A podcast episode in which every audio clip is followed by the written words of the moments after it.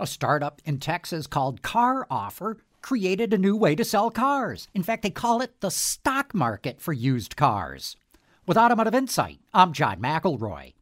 CarOffer has a simple business plan. Car dealers who want to participate enter all their used car inventory into a database, or really a marketplace. Then other dealers can bid on those cars, just like bidding on shares of stock, and the highest bidder gets the car.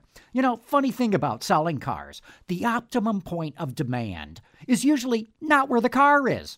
Different cars sell better in different parts of the country. So, dealers who want to unload slow selling inventory can find eager buyers somewhere else.